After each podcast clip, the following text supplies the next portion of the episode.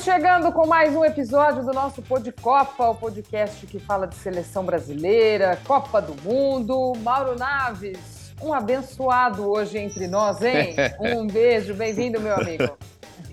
Um beijão, Glaucia Santiago. Realmente, ele é conhecido como o abençoado. Foi muito abençoado na carreira, na família. Enfim, é abençoado até hoje. Eu estou falando de Crisan César de Oliveira Filho, conhecido no mundo do futebol apenas como Zinho, nosso companheiro de ESPN, o cara que conquistou 29 títulos na carreira e é tetra, né? É tetra, né? Ganhou o Mundial de 94, sensacional. Zinho, prazer enorme contar com você aqui nesse nosso Pô de Copa. Você sabe que você é mesmo um abençoado e muito querido por todos que o conhecem. Poxa, meu irmão, uma recepção dessa já quer fazer chorar antes do tempo. um beijo especial demais para a Glaucia, né? É, tive o privilégio de, através dos canais Disney, né, conhecê-la e é muito legal quando você conhece uma pessoa e rapidamente você cria uma afinidade, né? Isso é, é o natural, então é muito bom. Então tenho um carinho enorme por você, Glaucia. É, admiro muito o seu trabalho. Maurão, meu parceiro, meu presidente de todo dia, juntos. o galã da TV brasileira, que eu sou apaixonado.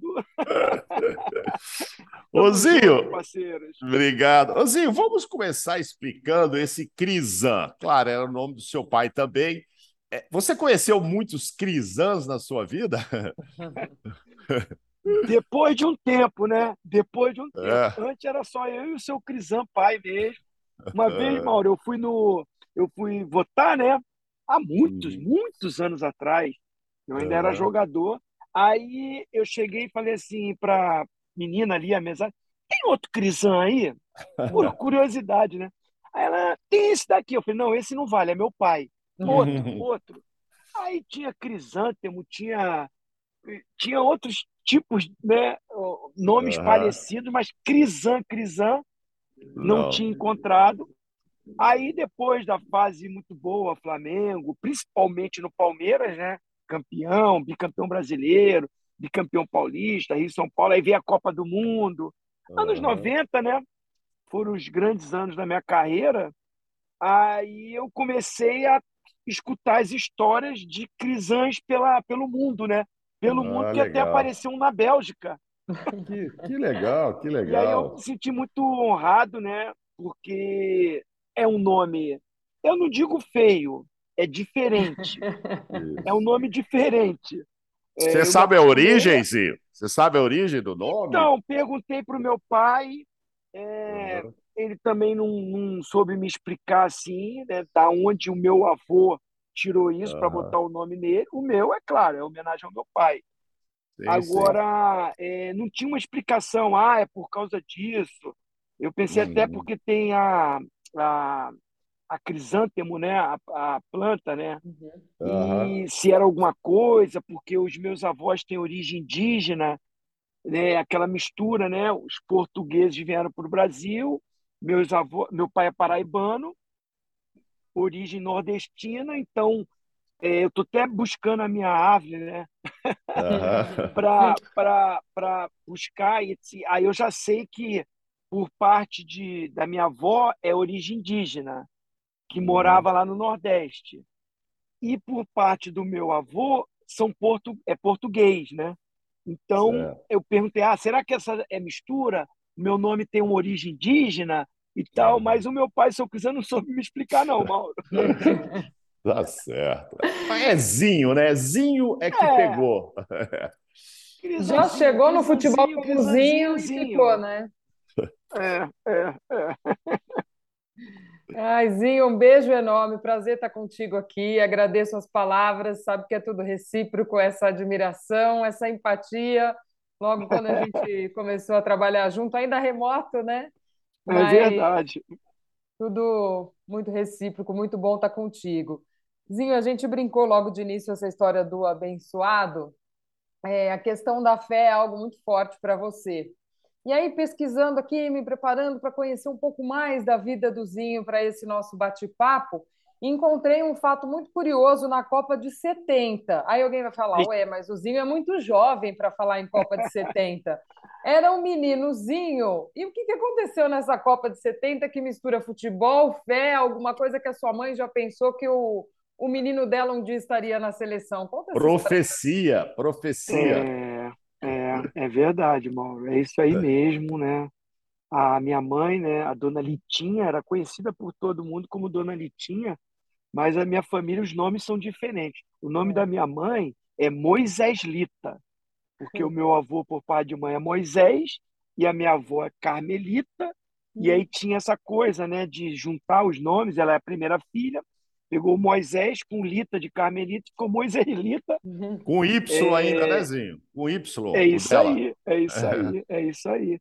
E ah. aí a dona Litinha, que era carinhosamente chamada por todos, em 1970 fomos para Petrópolis. A família toda se juntou lá. Tinha um tio meu que da família que tinha uma condição melhor.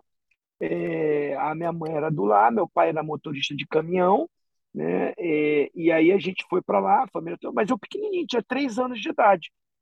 E Brasil campeão, 70, aquela festa, aquela loucura, meus primos saíram para a rua e eu saí atrás deles e eles não me viram, muito pequenininho.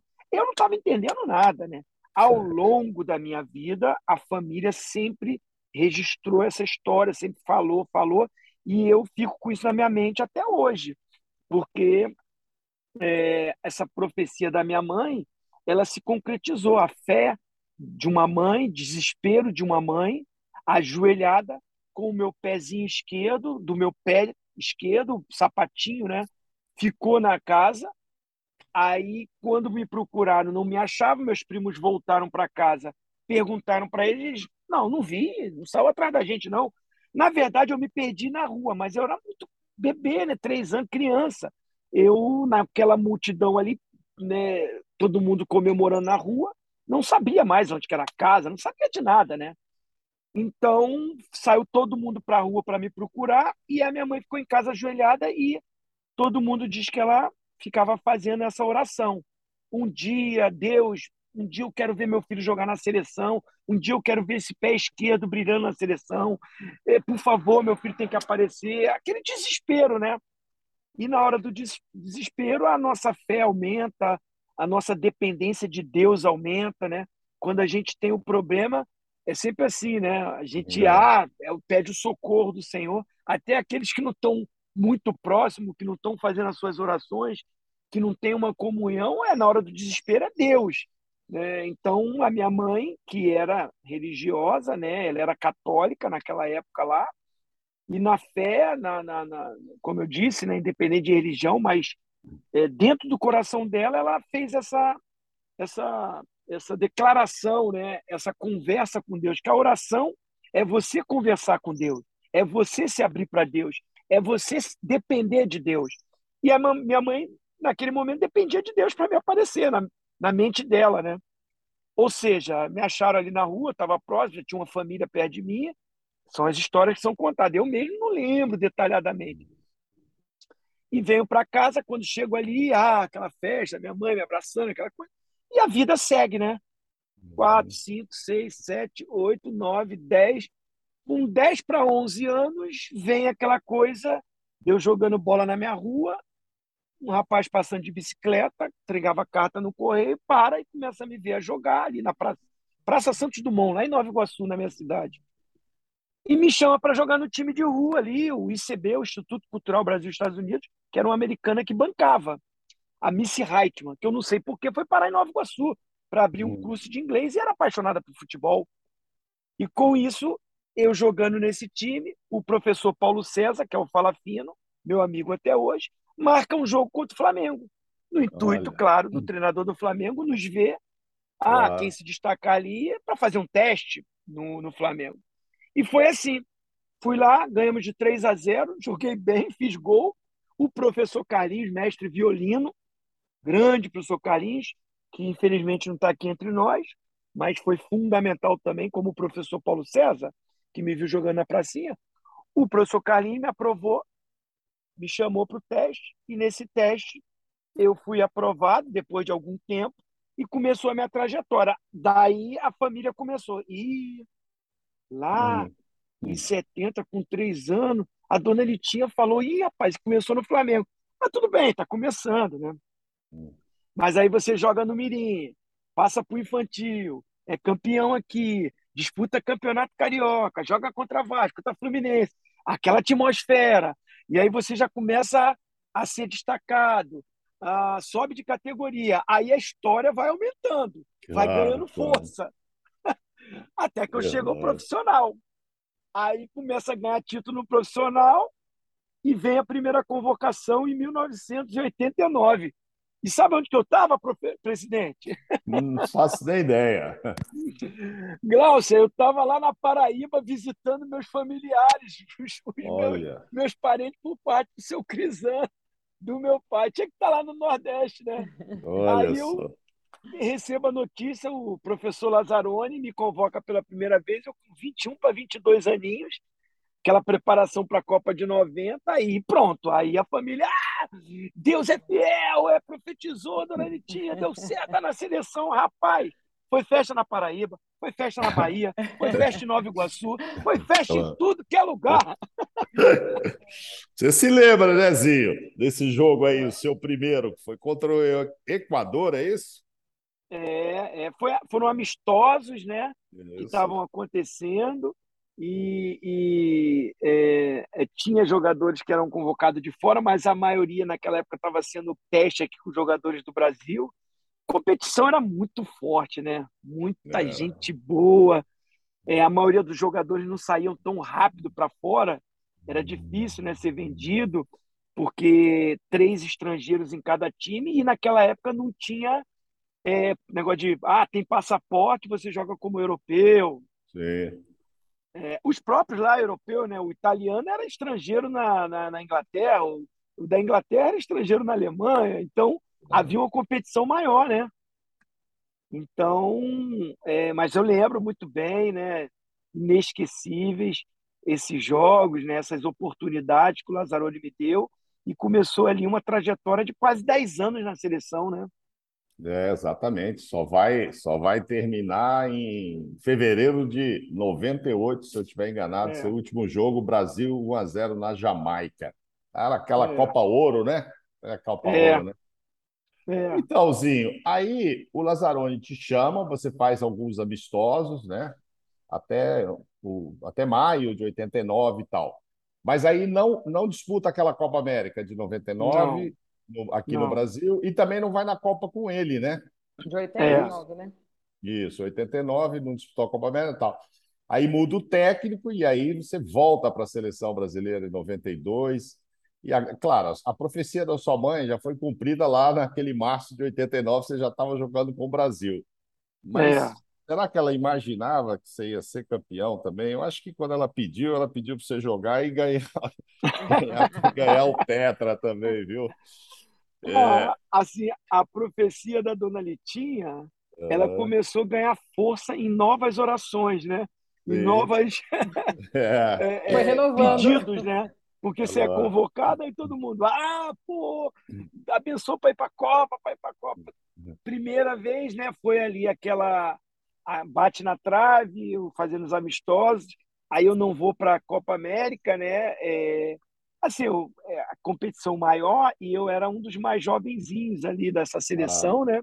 Claro. E, e em 90, vou dizer que eu não fiquei frustrado, porque havia uma competição, já tinha um grupo mais que definido, sim, e eu sim. competia aí o Bismarck, que era um, um meio-campista do Vasco, uhum. muito bom jogador também.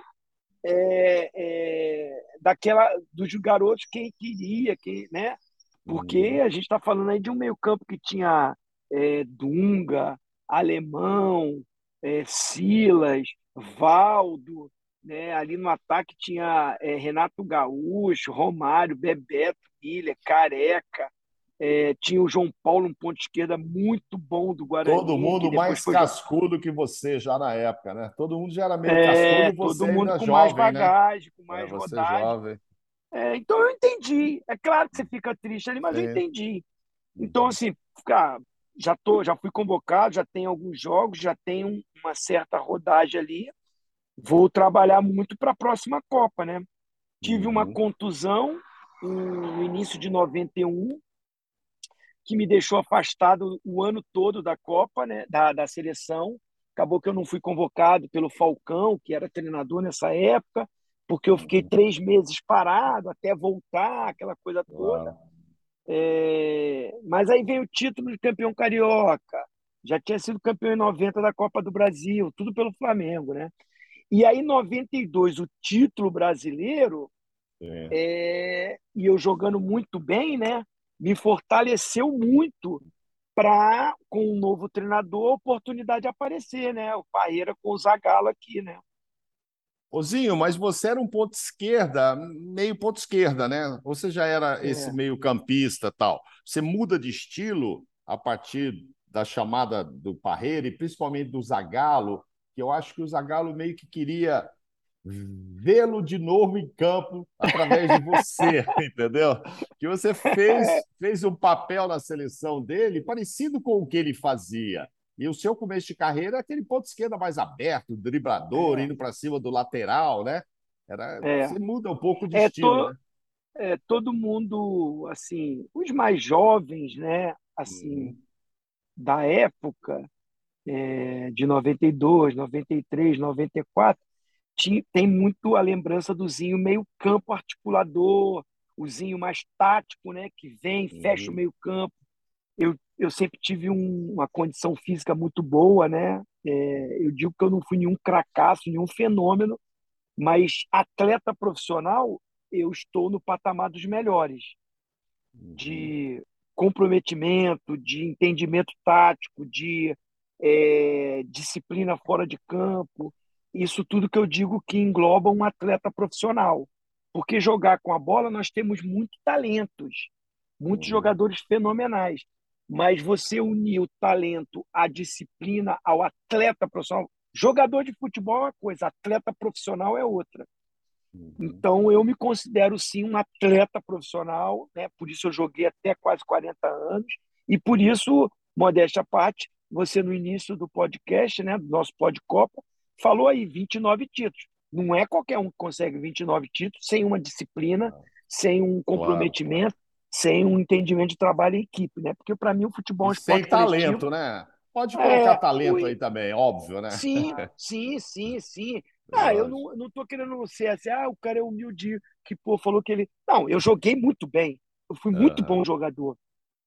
Eu estou falando que eu não fui fenômeno, porque assim, para mim, fenômeno é, é, é, nível Messi, Cristiano Ronaldo, Romário, é, Ronaldo Fenômeno, esses caras assim, tá entendendo? Não, é, claro. mas assim, na minha função, na minha posição, eu fui ótimo jogador. Senão não teria uma carreira tão longa, senão não jogaria 10 anos numa seleção brasileira, é só sorte. então, então, assim, o pessoal lembra mais disso, mas realmente, você falou muito bem, Mauro. Eu era ponta, driblador de velocidade, partir para cima de lateral no início de carreira, 86, 87, 88. Eu tenho bola de prata, melhor jogador do campeonato ali na minha posição, está escrito ali, ponta esquerda. É, exatamente. a minha bola de prata de 88 é a melhor ponta esquerda do campeonato. É verdade. Então, era isso mesmo. Aí, começa você com um preparo físico bom, com um entendimento daquilo que o treinador pede, ó, eu tenho Zico, que já tem uma certa idade, e não vai voltar tanto. Eu preciso que você, sem a bola, você com a bola abre como um ponta. Quero que você vá para cima do lateral, tente o drible, vai no fundo e tal. Sem a bola, eu quero que você feche o meio-campo para você ser o terceiro homem uhum. para marcar, para ajudar para o nosso time não ficar desequilibrado. E eu tinha essa consciência. E eu cumpri o que o treinador pedia. Ah, muita gente fala, tem que ser rebelde. Pô, ficar voltando para marcar e tudo. Eu quero ganhar, eu quero ser campeão. Uau. Isso que eu vou fazer vai ajudar o time? Vou fazer. Muita gente, assim, da minha família, né? Os caras que me via jogando pelada lá em Nova Iguaçu, porque no uhum. futebol, na pelada, você se solta, faz o que quer, né? Claro. Joga meio sem responsabilidade. Aí eu escuto as histórias dos ah. peladeiros. Pô, esse cara aqui tinha que ver ele lá na cidade. Jogava. Pô, esse cara aí que é profissional tá de brincadeira. Falei, gente, bota-lhe uma chuteira, um meião, veste a é. camisa do time, que tem mais de 30 milhões de torcedores. ou seja lá qual for, vai para um jogo de decisão, para um Maracanã lotado, e eu quero ver o cara fazer o que ele faz na pelada ali. Não vai fazer.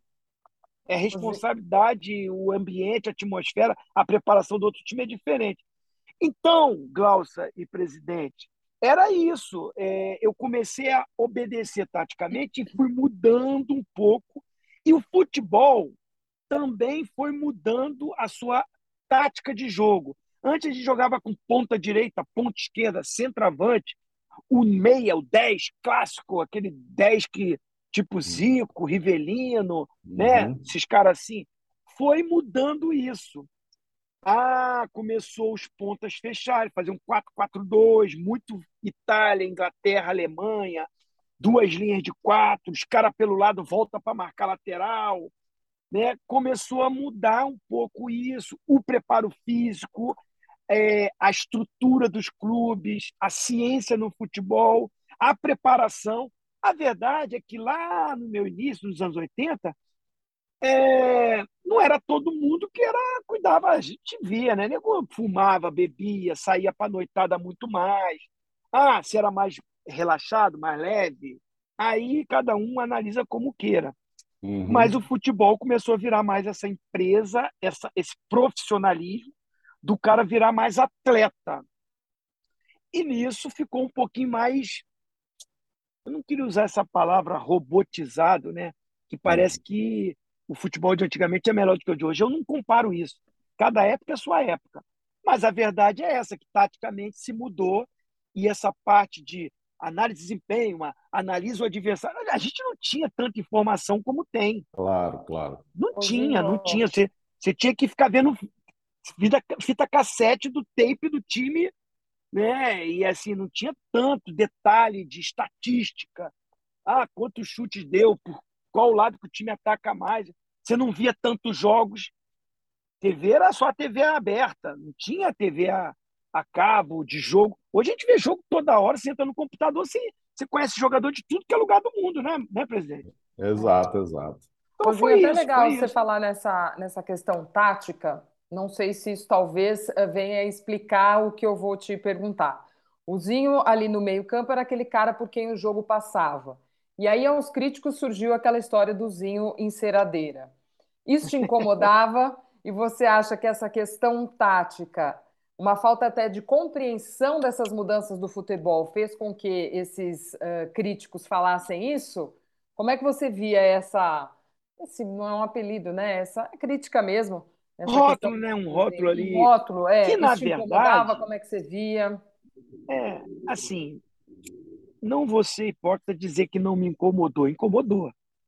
Na Copa, não, porque era mais fechado ali, então a gente não assistia a programação do Brasil. E isso começou muito com a galera do Cacete Planeta, né? que era o programa humorístico da época, que sempre fez sátiras é, pegando algum personagem. Era o Rubinho Pé de Chinelo, era o. É, ah, tinha vários outros, né? Uhum. Ah, que eles faziam, algum personagem deles se caracterizava e imitava fazendo algum tipo de crítica ou humor, é, analise como queira. Algo caricatural, é, né? É, é, então, tipo assim, incomodou porque quando eu cheguei no Brasil, a minha família sofreu aqui, né? Hum. Porque, assim, Gláucia, o humor que alguém chora, eu, eu não acho que ele é um humor realmente, né? É, eu acho Saudável. que o humor legal é, é que todo mundo se diverte, ri. Agora, você fazer humor diminuindo alguma pessoa, é, você usa isso como uma forma. É uma crítica, mas ao mesmo tempo você está Ofendendo? É, menosprezando, não sei se é a palavra, mas é, é, ofendendo, usa-se como queira. Tipo assim, eu me senti injustiçado, porque eu estava dois meses vestindo a camisa da seleção, me dedicando à seleção, realizando um sonho de uma criança, um sonho de uma família, uma profecia de uma mãe, uma história toda familiar. Eu não levei meu pai para a Copa, eu não levei minha esposa, a Simoninha, é, eu ainda não tinha filho naquela época, mas tudo porque a seleção falou: olha, nós temos que fazer diferente. 90 foi muita bagunça, foi muita farra, muita festa, muito problema com o negócio de patrocínio e mais preocupado com o dinheiro, concentrar, vai ser diferente, vão ficar mais fechados, vão ter poucas folgas, querem levar, leve, mas assim, não vai ter abertura, não pode entrar dentro da, da, da concentração. Cara, falei, Simoninha, seu Crisan, vou focar na seleção. Me arrependo, me arrependo. Eu acho assim, não pode ser bagunça toda hora que você perde um pouco o foco, mas ter a família próxima, ter as pessoas que se ama num momento de tanta pressão, de tanta cobrança, de tanta atenção, você ter aquele diazinho de folga para você aliviar um pouco a mente, ficar com a tua família, é muito bom. Então eu não critico quando é tem essa abertura para a família estar tá junto. Eu acho ruim quando assim entra cachorro, papagaio, é, é, é, amigo lá, é, é, o, o, secretário não sei o quê, não sei o quê, não sei o quê, não sei o quê. Você vê, tem 50 mil pessoas dentro da concentração, aí dá tumulto. Agora, pô, sabe, seu filho, sua esposa, seu pai, sua mãe, ou aquela pessoa próxima que está contigo caminhando, legal, sem ter aquela aglomeração na concentração. Enfim, eu estava ali assim, Glaucio, sabe? E aí, assim, me adaptei a essa função, via que não conseguia render aquele futebol mais vistoso meu, de aparecer mais ofensivamente. Também contribuí, porque alguns jogos eu não conseguia fazer as duas coisas, vinha aqui atrás marcar e chegar na frente. Na eliminatória eu consegui, em alguns jogos da Copa, não. Não foram todos os jogos. Se você pegar o meu jogo contra a Suécia, o meu jogo contra a Holanda, o próprio meu jogo contra a Itália na final, eu fiz bons jogos.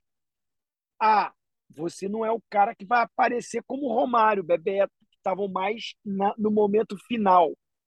Mas quem entende de futebol e pegar os tapes, os, os, os melhores momentos, você vai ver eu participando na organização, na roubada de bola, na transição ofensiva, na chegada na frente ali para alimentar os atacantes. Então, quando você chega aqui achando que você, pô, caraca, campeão do mundo, que maravilhoso. Que... É.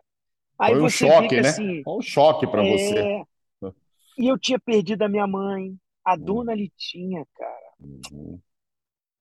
Sabe? Pô, que foi o início de tudo, cara, lá em 70. É. Pô, você imagina? Claro. Eu tava ali.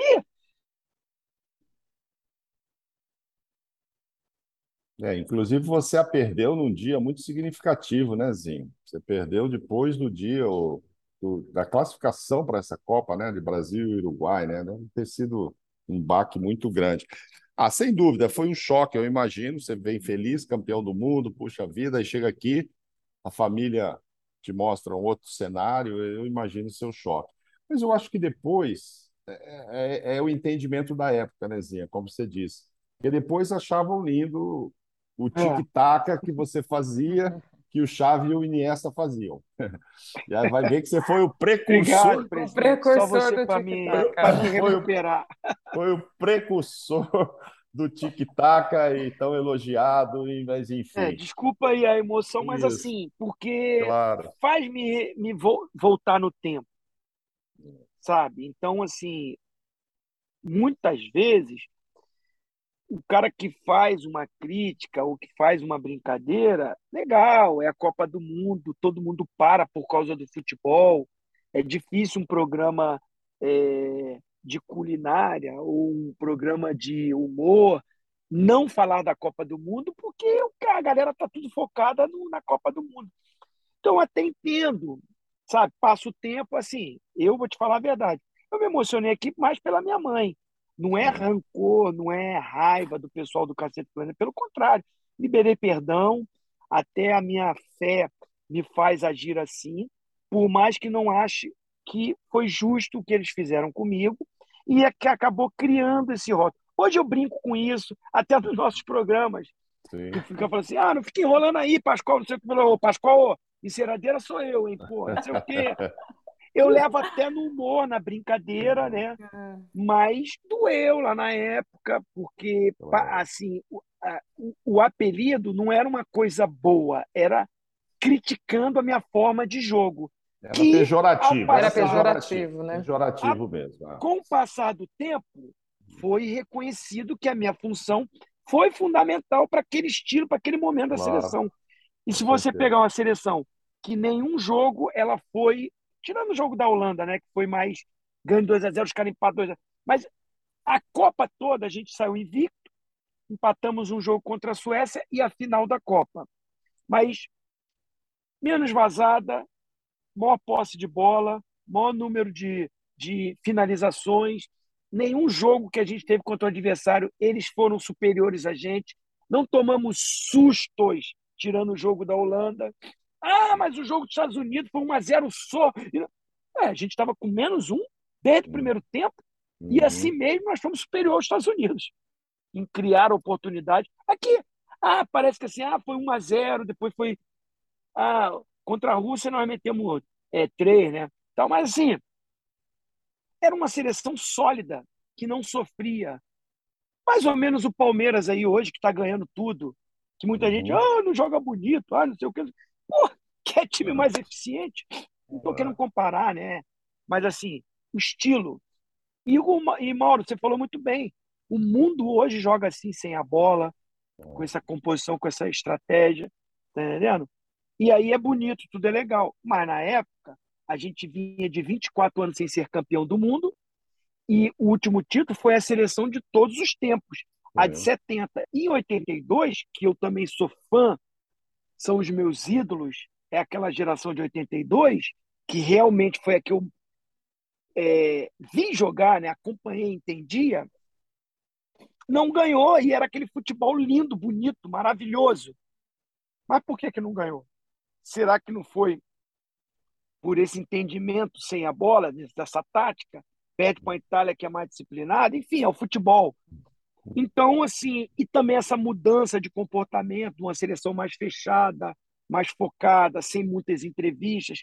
Né? Vocês são jornalistas experientes, sabem que uma parte daquela galera não gostou, já não gostava do estilo de jogo, dessa mudança meio que radical de comportamento do futebol brasileiro, que era de, só de dribles, que teve drible também. Assim, juntando com uma seleção meia entre a, antipática à imprensa, de não atender como atendia, criou uma distância.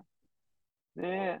Eu lembro que o Dunga era muito rotulado, a era Dunga de 90, branco, é, a galera dali, né? Então o Romário, tipo, meio que rachou com uma galera de uma emissora que tinha muitos ex-jogadores comentando, aí começa a vir um ego, ah, tá torcendo contra. Ali dentro tinha esses bate-papos e acabou a seleção se distanciando um pouco da imprensa. É, é, e eu acho que contribuiu também para umas críticas mais exageradas, que hoje a maioria deles até reconhecem né? o título e, e, e o comportamento daquela seleção. Agora me diz uma coisa, Zinho. É, grupo unido, grupo fechado. Como é que foi jogo a jogo para você assim? É, não vamos especificar todos, mas me diz assim: aquele 1 a 0 ok, você já citou aí Brasil e Holanda, óbvio, estava 2 a 0 vira, empata 2 a 2 até saiu o gol do branco, deve ter sido muito tenso. É, mas Estados Unidos, talvez? jogo ali também? Expulsão, você tem até que sair do é. jogo. Como é que. Que jogo você sentiu? Meu Deus, pode ser que agora a gente não, não vá para frente. Teve algum assim de dar esse temor, vamos dizer assim? Então, temor não. Uhum. De coração, nenhum. É. A gente tinha um, um mental muito forte, essa força da gente ali, essa união de, dos tetra, é, que virou até um marco, assim, né? A seleção do povo, sem ver matéria, sem ver nada, mas o calor humano que a gente. Porque tinha muito brasileiro lá naquela época, nos Estados Unidos. Eu acho que o único jogo que a gente dividiu o estádio foi esse contra os Estados Unidos. Porque foi. também, 4 de julho, a data tão importante para os americanos, é, são patriotas também, né? Bastante. Uhum. Então isso trouxe um emocional para eles, se superaram, porque tecnicamente a nossa seleção era muito melhor. Isso foi transformado no jogo, sim. Quem viu o jogo vê que a gente não sofreu, mesmo com um jogador a menos. Mas acho que a data, a atmosfera do estádio com tantos americanos incentivando eles, é, ficar com o jogador, Leonardo expulso, a menos, e demora para sair o gol, né? É, traz um pouquinho de. É, é, eu não falo temor, mas assim, ansiedade ali, mais, mais foco, mais atenção, corre risco. Enfim. Mas assim, eu acho que a Holanda, você está ganhando de 2 a 0 e toma o 2 a 2 e era uma seleção também dentro da Copa considerada uma das favoritas, né? Era a gente, Holanda, a própria Argentina de Maradona e a Itália, né? Pelo futebol italiano, por toda a tradição, pelos jogadores que tinham. Tinha aquelas seleções que eram consideradas grandes surpresas, a própria Suécia e a Romênia, né? É, que, que chegam né, entre as quatro melhores. Mas, assim, nem a final acho que foi tão assim de a gente a gente ficou mais atento porque tinham grandes jogadores, né? E é decisão, é a final, é o último jogo, é a Copa do Mundo, é a repetição da final de 70. A última vez que o Brasil tinha sido campeão era em 70 contra a Itália. Agora a gente joga 94 contra a Itália. É. A Itália também buscando um tetra, né? Então, muita coisa em jogo. Mas eu te confesso, Mauro, que assim, uma, uma tensão maior, uma pressão maior foi estar tá ganhando 2 a 0 e a Holanda empatar. Uhum. Mas no restante, a gente muito cabeça bem, o mental muito forte ali. A adrenalina do jogo tem até que ter, né? Aquele friozinho na barriga da responsabilidade. Cabeça fria, medo. coração quente, é? Já funcionava é. naquela época. É, não, o futebol não foi inventado hoje. Porque tem, tem essa molecada, acho que o futebol foi inventado hoje, né? É. Tudo que tá falando agora, isso é grande novidade, oh, grande sacada. Maravilhoso, né? A gente está brincando aqui é do Abel Ferreira, que é um cracaço, baita de um treinador, mas não, não, não é ele que inventou é. essa coisa da, do mental, do emocional, do motivacional. Ah, isso aí já vem sempre, claro, né? Claro. Sabe por que eu fiquei tranquilo? Assimilar Zinho? isso. É. Zinho, sabe por que eu fiquei tranquilo na final contra a Itália? Porque se você somar as letras Bebeto Romário, são 13 letras. Se você somar o nome do Roberto Baggio, são 13 letras. E o Zagallo estava lá, cara. Não, não tinha demais. É, você é muito bom, presidente. Pô, você tinha Fala que aí, falar disso lá na hora, né? Pô? É, na hora, pô. Agora não adianta. Soma aí que dá 13 letras. É. Falar em Bebeto e Romáriozinho, é, houve uma época aí que o Bebeto ficou bravo. Quando assim, a gente fala a ah, Copa, tal, foi do Maradona, a Copa de 94 70. dá 13 também, né, presidente? É, tudo isso. Tem, tá, ixi, tem 13 para tudo ali pro Zagallo. Agora, assim, tetracampeão. Comecei a fazer dá. as contas agora para 22, hein, gente? Eita! vamos ver. É, não, é, vamos ver. Não, aí, Começar a somar para achar 13 aí, hein? Não, tetracampeões também são 13 letras. Tinha tanta coisa ali pro Zagallo que não podia dar outra. Mas, olha só, essa história de falar que a Copa é do Maradona, que a Copa é do Pelé, ah, 94 é a Copa do Romário. O Bebeto não gosta muito disso, não. A gente sabe da participação importante que ele teve, como todo mundo, né? É um grupo, Sim. né? É, você Sim. sabe do valor individual do Romário e tal, mas o que, que, você acha dessa história? Ah, foi a Copa do Romário e tal. O que, que você acha de Olha, a, a, alguns torcedores falarem isso algumas pessoas da imprensa falarem isso, não me incomoda, porque assim é opinião, debate, ele é importante existir, sendo que um respeite o outro. Ah, nós estamos lá. Você, falou, você deu a sua opinião, eu posso discordar, debater com você, sem agressão, sem, pô, acabou o mundo. O problema é que hoje em dia é, é tudo que é, se diverge as pessoas criam um ódio uma pela outra. Pô, calma, gente. É, só não concordamos. Então, assim, ouço isso. Ah, o Romário ganhou a Copa sozinho. O Romário. Eu tenho uma opinião diferente. Eu acho que o Romário foi, foi o nosso grande destaque. Uhum. Ele era o cara diferente. Que um grupo se dedicou para que oferecesse para o melhor jogador da Copa do Mundo brilhar, aparecer. Se eu não voltasse para ajudar, se eu não cumprisse taticamente, se o Raí até um certo ponto, até quanto aguentou, e depois o Mazinho entrou e fez, se o Dunga, se o Mauro Silva, se o Tafarel não pega pênalti, se o Bebeto não faz o gol contra os Estados Unidos, se o, se o Branco não faz aquele gol contra a Holanda, não ganhava. É. Então é muito simples, é só você entrar para o debate. Vamos lá, vamos, vamos analisar os jogos. Olha uhum. quanta coisa que se alguém não cumpre, não chegaria. E aí, no final, vamos agora olhar para a seleção. Qual foi o grande jogador de destaque ofensivo? Romário e Bebeto. A dupla se encaixou. Depois de Pelé e Garrincha, para mim, é a maior dupla. Até acima de Ronaldo, Ronaldo e Rivaldo. Uhum. Mas na seleção, essa dupla, com o nosso sistema de jogo, proporcionou para que ficasse para sempre na cabeça e na história do futebol, essa dupla de ataque, porque tinha um conjunto para proporcionar isso para eles. Então, enquanto fica nesse debate, beleza. Agora, quando o Romário aceita isso e diz que realmente ele ganhou a Copa, aí incomoda. Entendi. Entendeu? Uhum. Quando se o Bebeto chegar, não, ganhou por causa de mim. Ah, se o Tafarel ganhou por causa de. Aí vai me incomodar. Uhum. Pô, peraí, a gente estava lá junto. Todo o processo que a gente fez, tudo que a gente conversou, tudo que a gente viveu, nossos dias a dia, nosso dia a dia lá na concentração, as viagens, a harmonia, a festa, os pagodes, o momento do lazer. Caramba, isso tudo não foi importante. A divisão da premiação, que, o, que, que eu ganhei 100 mil dólares. E o cara que foi ali como cozinheiro ganhou também igual, que o roupeiro ganhou igual, que a gente, numa reunião, falou: olha só, 10 mil a mais, 10 mil a menos, não vai fazer diferença, não vou ficar nem mais rico, nem mais, mais pobre.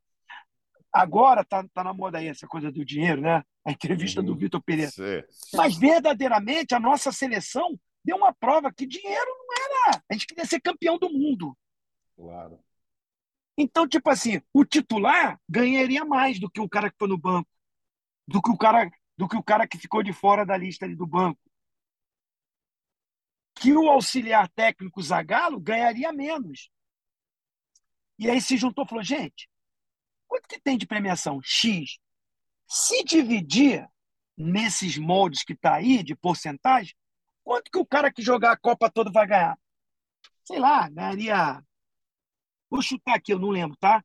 Tá bom. Glaucia? Tá bom. 120 mil dólares. Ah, e se dividir igual para todo mundo? 100 mil. Cara, esquece. Nossa. Eu, na verdade, fui para a Copa, eu nem sabia que seria isso. Uhum. Nem sabia quanto que era a premiação. Nem sabia quanto que seria direito de arena. Essa... Cara, eu fui pelo meu sonho, pelo grande acontecido na minha história profissional, eu ser convocado para disputar uma Copa do Mundo pelo país do futebol. Pô! Por tudo que a gente já conversou aqui no Pode Copa, uhum. toda a história da minha família, eu tô lá preocupado de um pouco. Então, cara, não é um só que ganha. Não é que um seria, só. que seria desse grupo sem as piadas do Ricardo Rocha, né, Zinho? Tá louco? É, sem ele lá, a gente numa tensão de aquecimento, caraca, eu acho que foi contra a Holanda. E tal, e tá, vamos lá, eu disse, caras são os favoritos, não, lá, não estão acreditando na gente, já fizeram matéria aí para a gente perder, e não sei o quê, e vamos, não sei o quê, é isso aí, vamos dar a vida, vamos lá, que nem os Kawasaki. aí, aí, o, aí o Leonardo, ô Ricardo, Ricardo, porque o Leonardo estava fora, né? Tava só de roupa, ali, não é Kawasaki, não, é kamikaze. Aí, nego, acabou o aquecimento, acabou tudo, até o, até o Zagallo se jogou no chão rindo. Cara, que ambiente melhor que esse para a gente disputar uma vaga para a próxima fase contra a Holanda, meu camarada. A descontar todo mundo cair no chão rindo pra caramba. E o melhor, o Ricardo não se dava por vencido.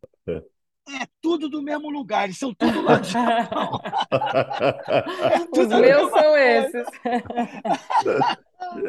ah, gente, que isso? Não, ganha, não se ganha sozinho no esporte coletivo.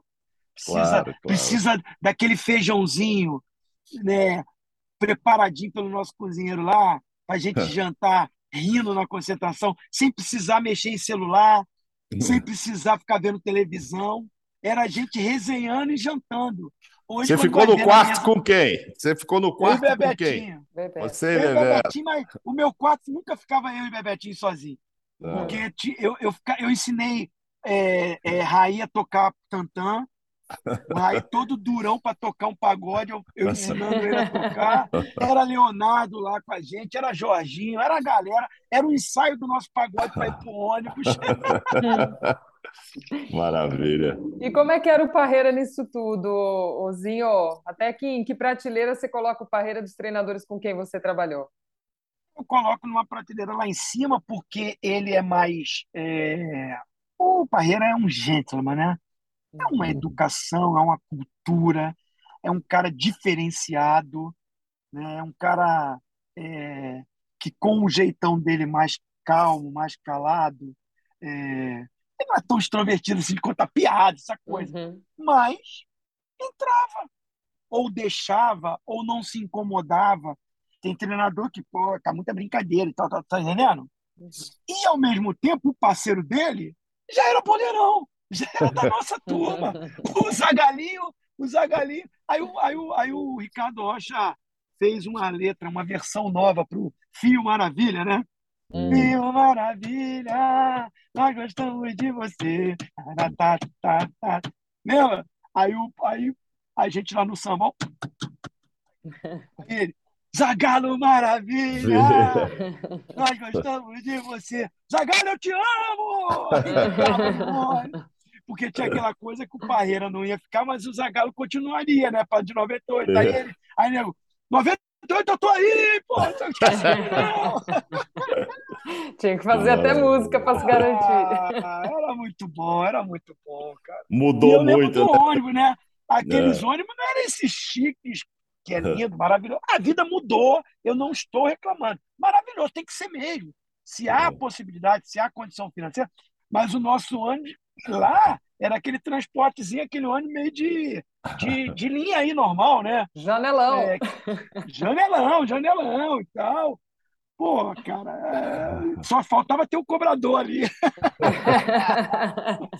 Mas pois assim, é. cara, a gente. E vidro não era escuro, tudo aberto, a gente chegava no sambão.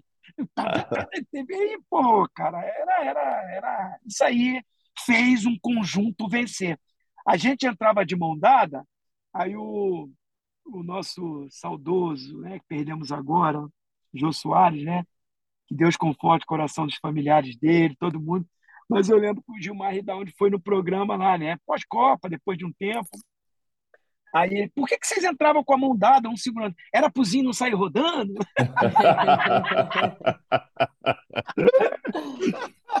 Você, Até o usuário me sacaneou. É, então, esse ambiente mudou muito, né? Em termos de cobertura, é. em termos de é, a rede social hoje, celular, etc. O jogador fica muito trancado no quarto. Acho que, acho que é. os técnicos proíbem celular no jantar, no almoço, outros não, e enfim. É, não, não, bom, são novos tempos, enfim, totalmente diferente. É, a gente sente saudade, sim, dessa, disso aí, que acho que foi até 2002, 2006, depois foi aos poucos é, terminando isso. Para o Catar agora, você vê um grupo unido, você vê um grupo e cada um pensando somente em si, dá para sentir olhando a seleção, pô, não, esses caras são parceiros mesmo, você sente essa união e tal. Isso não quer dizer que vai atrapalhar também, deixar de ganhar? É, eu acho que é difícil, né, Mauro? Porque assim, é, esses caras estão tudo jogando na Europa, né? 95%, sei lá quantos. Ah, vamos botar assim, 90% a gente sabe que vai ser da Europa. Os caras que estão jogando lá merecidamente, né? Uhum. É, Mas eles também estão juntos na seleção há bastante tempo. A base é da última Copa da Rússia 2018. O treinador é o mesmo. Mudou alguns cara de comissão técnica, tipo o Sampaio, né? Meu uhum. parceirão entrou agora como auxiliar técnico. É, mas o Kleber continua lá, o Fabinho, né? Marcelo Dias, nosso parceiro, está lá, o Ricardo Rosa, é, o Tafarel está ali também, campeão do mundo. Então, eu acredito que haja um ambiente bom, uma atmosfera boa, sendo que com o comportamento de hoje. Sim. Com tudo isso que a gente está falando de estrutura, de, de, de até é, estilo de vida que o cara tem na Europa, de comportamento, é, mudou, né? Mudou. Claro. Hoje, pelo que eu sei, é um jogador em cada quarto. Não acho que isso seja também horrível, péssimo. A não ser que o cara também entre lá e fique sozinho, nunca saia dali do quarto. Mas hoje também pega-se um andar todo, né? Então as portas ficam abertas, os caras circulam.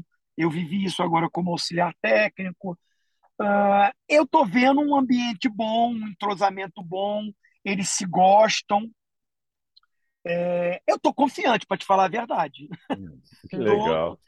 E eu acho que a experiência do Tite da última Copa pode ser lapidada alguma coisinha que deixou a desejar. É, é, nada melhor do que você ter repetição, de você ter vários momentos de convivência para você ir lapidando, montando, né? Então, por isso, eu estou até mais confiante, olhando para as outras seleções, vendo o, o, a evolução de jogadores que antes a gente via se. Nem sei se vai. Hoje a gente não deixa um Vinícius Júnior fora. Então, uhum. é, estou dando exemplo dele, mas poderia falar de outros. Né? Então, eu acho que isso tudo me traz um, um sentido de confiar na nossa seleção, na comissão técnica e nessa, nesse entrosamento. Hoje a gente está pensando de um Daniel Alves ir mais como um Ricardo Rocha ficou lá em 94, do que propriamente ser o titular do time. Sim. De repente é pela experiência, pela liderança, é muito bom jogador, é bom jogador, mas assim, ele não está no melhor nível dele para dizer que ele hoje seria o titular da seleção. Mas com a idade que tem, a liderança que tem e a, e a é, é, liberdade ou até liderança em cima de jogadores como o Neymar, como o próprio Vinícius Júnior. Esses caras olham para o Daniel, Daniel chama, fala, conversa, os caras escutam. Então, de repente, eu estou pensando que o Tite tá, está analisando convocação até nesse sentido. Você espera Nossa. alguma surpresa, Zinho, nessa, nessa lista final? Algum desses jogadores que se destacam aqui no Brasil, você acha que cabem dentro desse, desse elenco que é formado principalmente por jogadores que atuam na Europa? Assim, o Tite, né, com o Sampaio foi aí, né, no, foi no nosso, no nosso programa, né, o Resenha, Canais Gini, que eu tenho a honra de dividir lá, às vezes, com o Plihal na apresentação e meus companheiros, né? É, e eu, eu, eu, ele não falou com todas as letras, mas a não gente, cravou. fazendo uma leitura, eu, eu conheço o Tite desde 2001, trabalhei com ele no Grêmio. É, eu acho que o Pedro vai ser convocado agora nessa próxima convocação de setembro. E se o Pedro entrega, tomara que ele convoque e bote para jogar também. Uhum. Não adianta ir lá e né, não é surpresa, porque o Pedro já foi convocado, mas como ele não vinha nem titular no Flamengo, seria uma grande surpresa na reta final. Mas pelo que eu entendi da fala do Tite elogiando o comportamento e função do, do, do Pedro, que é um cara que entrega uma coisa que a seleção não tem, o Pedro entregando o que está entregando no Flamengo, para mim ele vai ser convocado agora. E aí vai depender dele um bom rendimento na seleção. E como é que você entendeu nesse programa o Tite gostar sim da Neymar dependência? Em que sentido ele explicou isso, né? Que a gente discutiu, ah, a seleção depende muito do Neymar, não depende tal. Ele falou que bom, que eu quero que o Neymar brilhe mesmo e tal. Eu acho ótimo ter essa Neymar dependência. Como é que você viu isso? Eu gosto sempre de olhar com o copo cheio, né, presidente? Uhum. É, no início, quando ele falou sim, aquele jeito dele, sim, É, é Neymar dependência assim. Eu tomei um susto. Porque eu sou um cara que gosta do coletivo estar forte para a individualidade aparecer. Aí, quando ele começou a explicar, eu fiquei mais calmo, que é bem isso. Uhum. Ele precisa de um cara diferente. Ele precisa de um cara que é um dos maiores no momento. E ele quer proporcionar para esse brilhantismo, essa dependência do Neymar, apareça desde que esse conjunto esteja forte. E a partir daí o Neymar possa brilhar. Como a gente falou aqui do Romário, do Romário. 94, uhum. do Ronaldo com o Rivaldo. O Rivaldo era meio que o Bebeto do Romário, era o Rivaldo do Ronaldo. Você uhum. viveu tudo isso, né, Mauro é, e Glaucia? Então, é, é, é, bem aí. Então, tipo uhum. assim, ele vai dar liberdade para o Vinícius Júnior, para o Rafinha, sem a, com a bola, e aí, com esse processo que ele fala, perninha ligeira, gerando condição para que o Neymar seja aquele cara do momento final. Ah, vai ser com um centroavante com ele? Não, vai ser com o Paquetá? Eu até perguntei isso para ele. Então, ele tem dois modelos. O 4-2-3-1 seria um Paquetá fazendo um lado ali, ou de repente abrindo mão do Fred jogando com Casimiro e, e Paquetá, o Neymar mais centralizado, com os dois rápidos do lado e um centroavante? Ou não só um rápido com o Fred no time e o Paquetá por um lado do campo chegando com o Neymar, que também é muito bom, né? ou sem o centroavante. Aí ele tem Casimiro, Fred, Bruno Guimarães, quem for ali de segundo volante, com os dois ligeirinhos pelo lado, e o Neymar e o Paquetá livre ali para chegar, para entrar, para vir. Então, quando eu entendi ele fazendo esse esboço tático nessas três possibilidades, eu entendi que ele sim vai dar uma liberdade para o Neymar, que o Neymar não vai mais ser aquele cara de lado para acompanhar a lateral, né, gente? Sim. Nem precisa. Uhum. Claro. E ele precisa ter o Neymar livre, com o entendimento que sem a bola ele também tem que dar uma ajudinha, mas sem esse cara inteiro fisicamente, que é o, a minha oração. O Neymar em 2014 saiu contundido, e chegou em 2018 não estando 100%. Acho que muita gente rotula o Neymar de muita coisa, mas eu acho que ele nunca esteve 100% na Copa. As contusões o acompanharam, os problemas particulares. A minha oração é que ele esteja focado na seleção, que nada de fora interfira no mental dele e fisicamente ele inteiro. Eu estou vendo ele se dedicando muito. Nós temos grandes possibilidades, porque ele é um cara diferente, ele é um craque mesmo. E aí o Tite trabalha nesse conjunto para que ele possa, aí junto com a seleção, e ele com o brilhantismo dele, a gente tra tra possa trazer essa sexta estrela. Amigos, a gente já está na nossa reta final aqui do nosso Pô de Copa com o Zinho, mas eu queria saber da expectativa do Zinho para estar numa Copa em outra função, né, Zinho? O que, que você aguarda deste Qatar como comentarista? Ah, muito empolgado. Primeiro que eu vou estar com pessoas que eu é, aprendi a amar, respeitar. Não é rasgação de seda, mas você, o presidente, né, a nossa equipe toda que está indo lá, é, um ambiente bom de que as pessoas se gostam, o trabalho flui, né?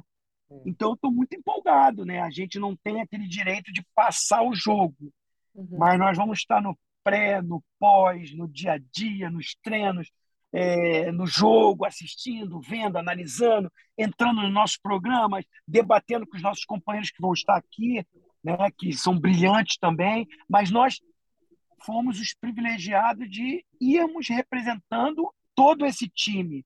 Nós somos a ESPN lá, os canais Disney. Então, a nossa equipe toda vai estar lá com a gente. Então, eu estou empolgado por isso. Né? Vocês vão ser fundamentais para mim, porque eu não sou jornalista, eu vou estar tá lá falando daquilo que eu vivi na seleção, na Copa do Mundo como jogador, e esses anos que eu estou como comentarista, né, transformar isso nas palavras para passar para o torcedor a minha emoção de estar ali. Então, estou nessa empolgação com vocês. Estamos juntos nessa, né, Glaucia? Estamos, estamos nessa empolgação, vamos, sem dúvida. E vamos usufruir muito Quero da saber só como a gente vai arrumar nosso vizinho lá, né, parceiro? Você é, que é o homem dos contatos, hein, Zinho? tem, tem que ter uma que vinhota lá. Também. É, uma vinhota para animar os comentários, para animar as conversas após o trabalho. Não, a, a resenha. Um, vai dar um é, jeito. Mauro, Glaucio, assim, o torcedor, né? De repente, pô, que, que legal, os caras estão na Copa lá, pô, maior mordomia. Mas mal, mal ele sabe que, de repente, a gente trabalha até mais. Porque eu, como pois é. atleta, é, claro. claro. a pressão e a cobrança e a responsabilidade é maior. Vou, eu vou ter que desenvolver no campo e, e tudo que a gente estava trabalhando é, se reflete no momento final do jogador dentro de campo. Só que eu tenho acompanhado isso no dia a dia e nas transmissões de jogos, e eu fui na Copa 2018 cara, é 24 horas, né? Então é, é muito trabalho, é muita pressão. A gente tem que é, tentar ser o mais é, é, é, profissional ali de tentar alimentar os nossos torcedores que vão estar aqui, né? Com as informações, com o que está acontecendo, com a emoção. Então isso requer também muita concentração, muita, muito claro. foco, muita dedicação, muito trabalho de equipe. Então, assim, passar isso para o torcedor, que a gente não está indo passear, não. É, é. pegada. Trabalho. Será assim? Mas é bom, mas é bom. Será ótimo. Muito Nossa. bem. Ótimo como foi este papo, isso. né, seu Mauro? Isso, vamos agradecendo aqui ao Crisan César de Oliveira Filho. É, o nosso conhecidíssimozinho. Muito obrigado, abençoado. Que Deus Amém. te ilumine. Estaremos juntos todos ainda muito tempo antes dessa Copa nos, nos, programas e tal, mas essa Copa vai ser especial, tá aí com você, é, contar com toda essa sua experiência de um tetra, como diz o João Guilherme. É! é muito obrigado por Meu esse... apelido agora é esse, meu apelido é. agora é esse, é tetra. É. Eu passo na rua, os caras me chamam mais de Zinho, tetra, e eu já olho também, né? Merecidíssimo, viu? Como esse é um pô de Copa, de Copa, a gente não entrou em detalhes, né, sobre suas passagens por Flamengo, Palmeiras e Yokohama, Palmeiras de novo, né, Grêmio, Cruzeiro, Flamengo de novo, até Nova Iguaçu e terminou a é. carreira no, em Miami. Mas aí isso é assunto para um outro podcast. Esse é o Pô de Copa, por isso a gente se limitou a falar. Mas todos, todos esses trabalhos me levaram ao objetivo Eu... final, que foi esse daí, da gente está começando, que foi é... a seleção e o Tetra, né, irmão? Exatamente. E a 29 títulos. Muito obrigado, Zinho, abençoado. Deus. Glaucia, um beijo para você. Beijo, Mauro. Esses assuntos podem ficar para nossas resenhas no Catar também. Um beijo, senhor. Prazer enorme sempre estar contigo, amigo. Obrigada beijão, por tudo. Beijão, Eu que agradeço. Obrigado. Maravilhoso. É, desculpa a emoção, mas faz parte também. Um beijo. Foi, foi Importantíssimo. Ótimo, um beijo, gente. Beijo para quem acompanhou também mais essa edição do nosso Pô de Copa. Semana que vem a gente se encontra. Até a próxima.